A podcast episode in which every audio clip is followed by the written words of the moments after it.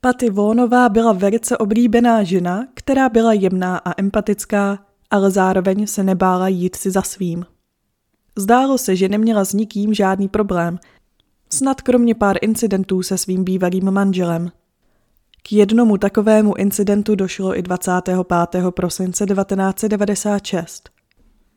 A od 26. prosince ji nikdo neviděl.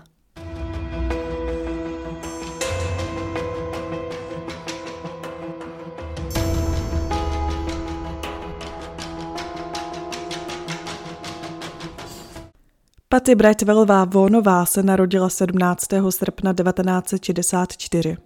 Měla dvě sestry a jedna z jejich nejoblíbenějších věcí byl zpěv a tak asi není divu, že na střední škole chodila do školního sboru. Na střední také chvíli chodila se spolužákem, který se jmenoval Gary, ale jejich románek netrval dlouho. Do Garyho života se totiž vrátila jeho bývalá přítelkyně s oznámením, že je těhotná a tak se Gary a Patty rozešli, aby se mohl vrátit ke své bývalé přítelkyni. Dostáváme se ale do roku 1996. Patty v této době byla 32-letá matka tří dětí žijící v malém texaském městě s názvem Lavernia.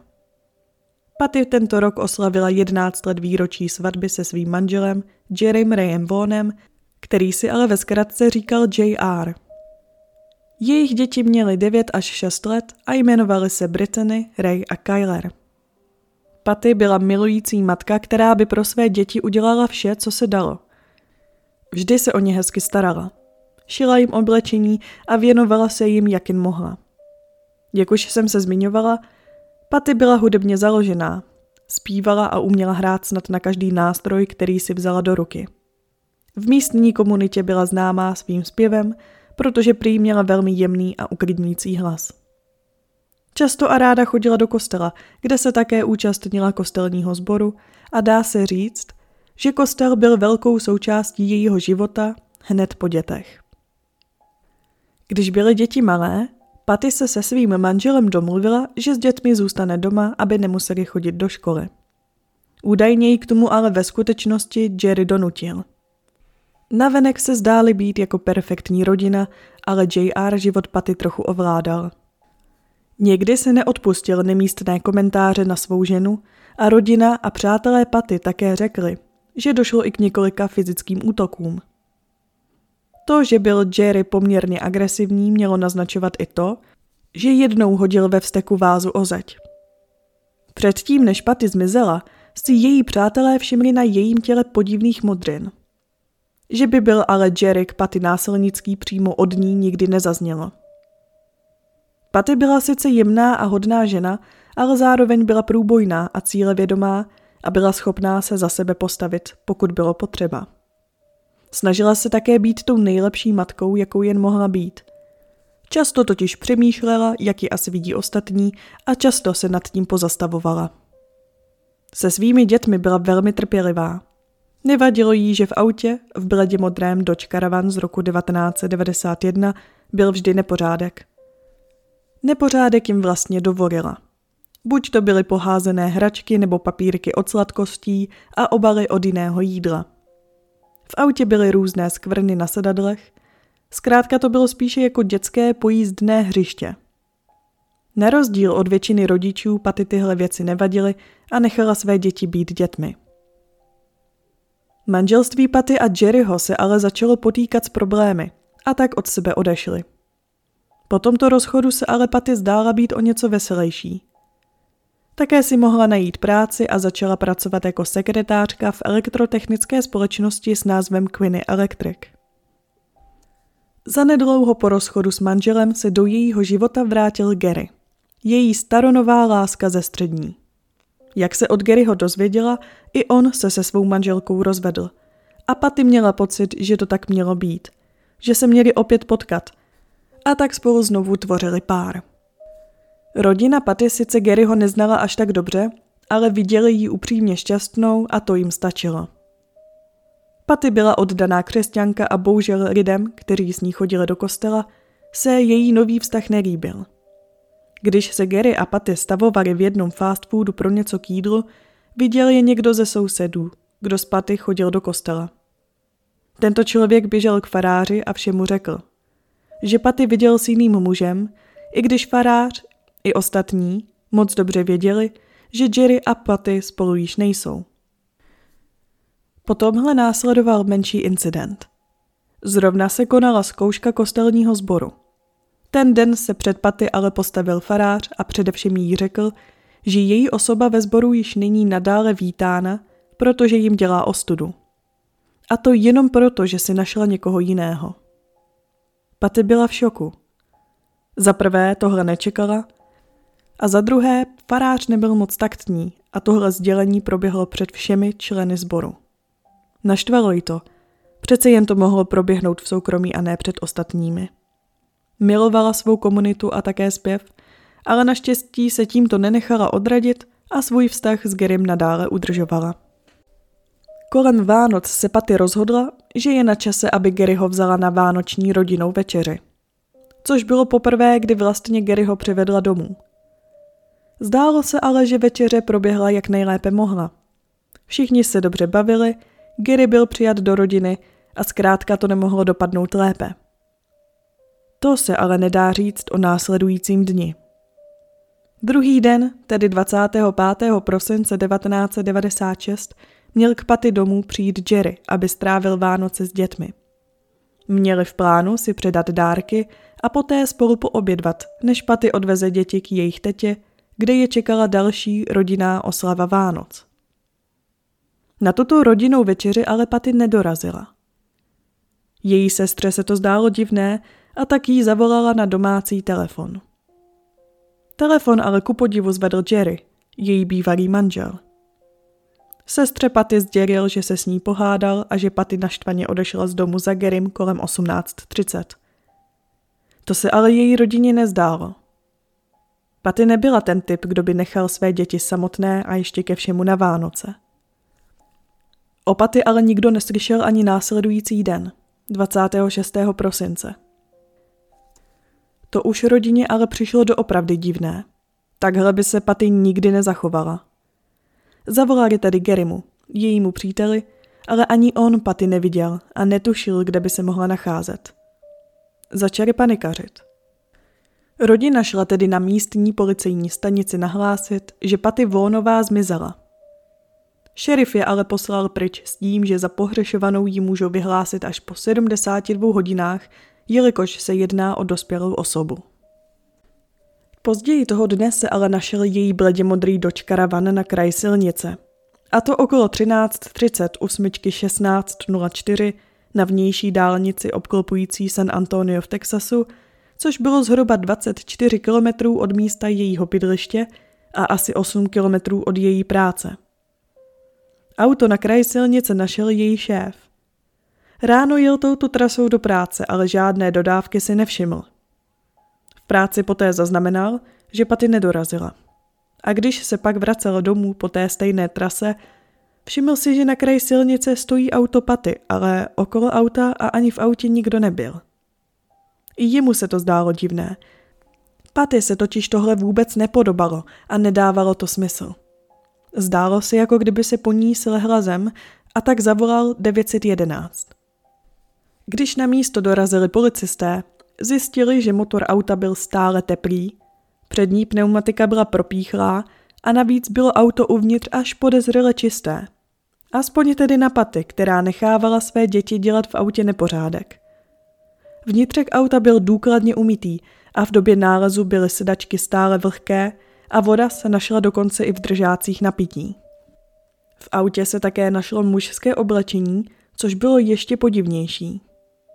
Šlo o červenou kombinézu, která vypadala jako uniforma pro automechanika, která měla na zádech bílé iniciály JM. Začalo tedy vyšetřování a pátrání popaty. V autě se vyšetřovatelé chtěli podívat na otisky prstů, což ale bylo téměř nemožné.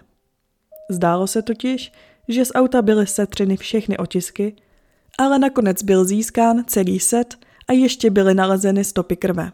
A to na zadním sedadle a taky na zadních dveřích. Vypadalo to, že paty někdo unesl, když si auto odstavila, aby si vyměnila pneumatiku. Vyšetřovatelům to ale nedávalo moc smysl.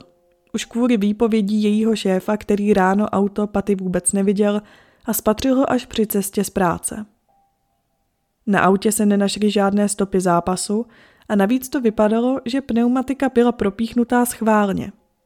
Ani rodině Paty se to nezdálo a tak vzali pneumatiku a nechali ji znovu nafouknout. A překvapivě pneumatika se nevypustila, takže k žádnému propíchnutí nedošlo. Někdo jenom uvolnil ventil a propíchnutí pneumatiky tak pouze nastražil. Mezi tím, co policie čekala na podrobnější výsledky testů DNA z laboratoře, začalo pátrání. Rodina si vytvořila plakát s údají opaty, který se poté všude vyvěsil. Na plakátě stálo datum narození, datum zmizení, místo pobytu a také místo zmizení. Na plagátě byl také důležitý popis a charakteristické rysy, podle kterých lze paty poznat. Například na plagátě stálo, že paty měla propíchnuté uši, znaménko na pravé straně brady a také jizvu na břiše po operaci slepého střeva. Naposledy na sobě měla mít halenku krémové barvy, černé kalhoty, náramek, zlaté hodinky, zlatý prsten s mušlí na pravé ruce – náhrdelník s diamantovým přívěskem ve tvaru srdce, diamantové náušnice, snubní prsten a případně prstýnek na palci. Ze všeho nejdřív se začalo prohledávat okolí místa nálezu jejího auta. S pátráním pomáhala jak rodina Paty, tak i přátelé a také 500 dobrovolníků. Jediný člen rodiny, který při pátrání nepomáhal, byl Jerry, který zůstal doma se svými dětmi. Při pátrání se rodina nejvíce bála toho, že opravdu najdou bezvládné tělo paty. Pátrání ale nic nepřineslo. Nenašly se žádné stopy ani otisky bod v blátě a doopravdy to vypadalo, jako kdyby se po paty slehla zem. Začaly tedy výslechy přátel a rodiny. Gary, současný přítel Paty, se nabídnul, že přijde na policejní stanici podrobit se výslechu a také detektoru lži – Snažil se policii s vyšetřováním pomoct, jak jen mohl. Gary měl na den zmizení paty alibi a policie ho nikdy nepovažovala za podezřelého. Gary ho bohužel také nečekal velmi šťastný osud, protože pár let po zmizení paty zemřel v autonehodě. Poté ale došlo na výslech rodiny a přátel ohledně Garyho a jejího bývalého manžela. 25. prosince Paty údajně volala její druhá sestra. Sestra si v telefonu všimla, že je Paty brečela a dozvěděla se, že se ona a Jerry celé ráno hádali. Dokonce Jerry ho slyšela vzadu křičet, ať Paty telefon okamžitě položí. Poté kolem poledne k ním měla přijít Marilyn, sestra Jerryho. Pravděpodobně s nimi měla mít společný oběd. Jerry jí otevřel dveře a nechtěl jí pustit do domu. Prý by měla odejít, protože se Paty necítí dobře a poté jí požádal, jestli by si nemohla na chvíli vzít děti, aby si to ti dva mohli v klidu vyříkat. Policie se po této výpovědi zaměřila na Jerryho Reje. Jerry Ray policii sdělil, že se to ráno s Paty opravdu trochu hádali, a to kvůli jejímu příteli. Údajně s ním chtěla trávit více času než se svou vlastní rodinou a Jerrymu Ray se to moc nelíbilo. Poté požádal svou sestru Marilyn, aby si na chvíli vzala děti, že si to Jerry a Patty musí vyříkat. Podle Jerryho si to ale nevyříkali a Patty okolo 18.30 měla vyběhnout z domu jen s peněženkou a klíčky od auta a odjela za Garym. Postupem vyšetřování se ale začaly odkrývat čím dál tím víc podivnější věci o Jerrym. Například, když rodina Paty vyvěšovala plagáty o pohřešované, jeho sestra Marilyn se stavila u něj doma – aby on a děti plagáty také vyvěsili a rozdali. Když ale členové rodiny přišli za Jerrym o pár dní později, plagáty byly na tom stejném místě. Jerry se neobtěžoval v nějakém pátrání pomáhat.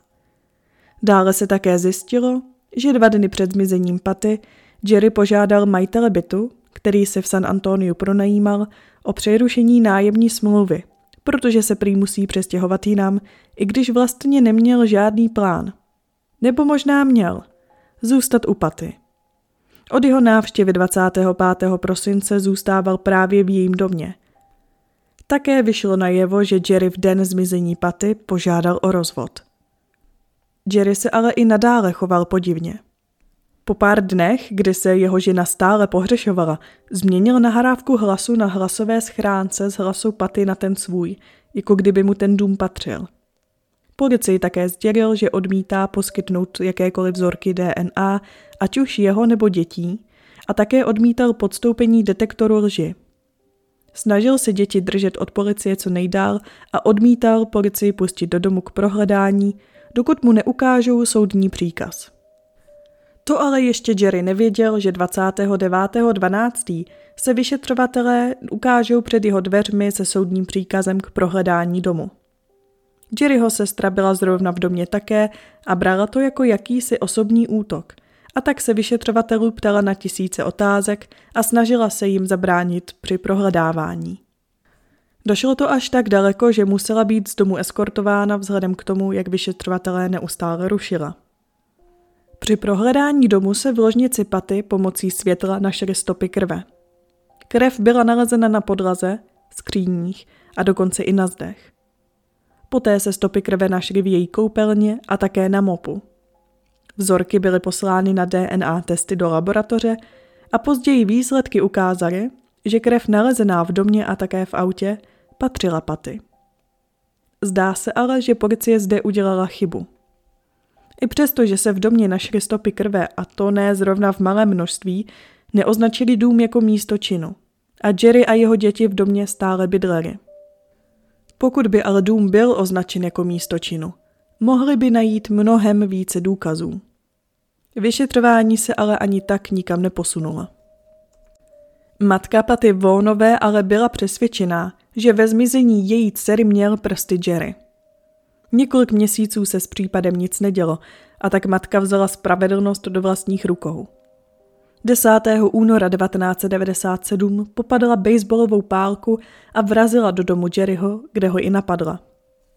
Po tomto incidentu byla matka Paty obviněna z napadení a také vloupání, ale není zdámo, jestli byla někdy odsouzena.